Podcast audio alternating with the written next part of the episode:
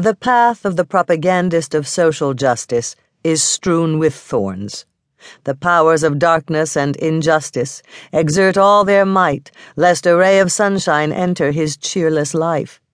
Nay, even his comrades in the struggle, indeed, too often his most intimate friends, show but little understanding for the personality of the pioneer. Envy, sometimes growing to hatred, vanity, and jealousy, obstruct his way and fill his heart with sadness. It requires an inflexible will and tremendous enthusiasm not to lose, under such conditions, all faith in the cause. The representative of a revolutionizing idea stands between two fires. On the one hand, the persecution of the existing powers, which hold him responsible for all acts resulting from social conditions and on the other, the lack of understanding on the part of his own followers, who often judge all his activity from a narrow standpoint. Thus it happens that the agitator stands quite alone in the midst of the multitude surrounding him. Even his most intimate friends rarely understand how solitary and deserted he feels. That is the tragedy of the person prominent in the public eye. The mist in which the name of Emma Goldman has so long been enveloped is gradually beginning to dissipate.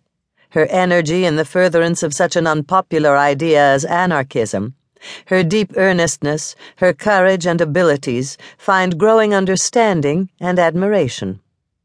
The debt American intellectual growth owes to the revolutionary exiles has never been fully appreciated. The seed disseminated by them, though so little understood at the time, has brought a rich harvest. They have at all times held aloft the banner of liberty, thus impregnating the social vitality of the nation. But very few have succeeded in preserving their European education and culture, while at the same time assimilating themselves with American life. It is difficult for the average man to form an adequate conception of what strength, energy, and perseverance are necessary to absorb the unfamiliar language, habits, and customs of a new country without the loss of one's own personality. Emma Goldman is one of the few who, while thoroughly preserving their individuality, have become an important factor in the social and intellectual atmosphere of America.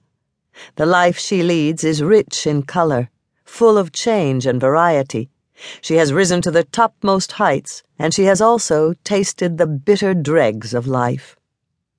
Emma Goldman was born of Jewish parentage on the 27th day of June, 1869, in the Russian province of Kovno. Surely these parents never dreamed what unique position their child would someday occupy. Like all conservative parents, they too were quite convinced that their daughter would marry a respectable citizen, bear him children, and round out her allotted years surrounded by a flock of grandchildren, a good, religious woman. As most parents, they had no inkling what a strange, impassioned spirit would take hold of the soul of their child and carry it to the heights which separate generations in eternal struggle. They lived in a land and at a time when antagonism between parent and offspring was fated to find its most acute expression irreconcilable hostility.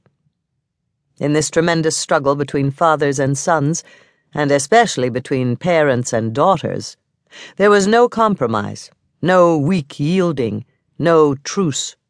The spirit of liberty, of progress, an idealism which knew no considerations and recognized no obstacles, drove the young generation out of the parental house and away from the hearth of the home. Just as this same spirit once drove out the revolutionary breeder of discontent, Jesus, and alienated him from his native traditions. What role the Jewish race, notwithstanding all anti Semitic calumnies, the race of transcendental idealism, played in the struggle of the old and the new, will probably never be appreciated with complete impartiality and clarity. Only now are we beginning to perceive the tremendous debt we owe to Jewish idealists in the realm of science, art, and literature. But very little is still known of the important part the sons and daughters of Israel have played in the revolutionary movement, and especially in that of modern times.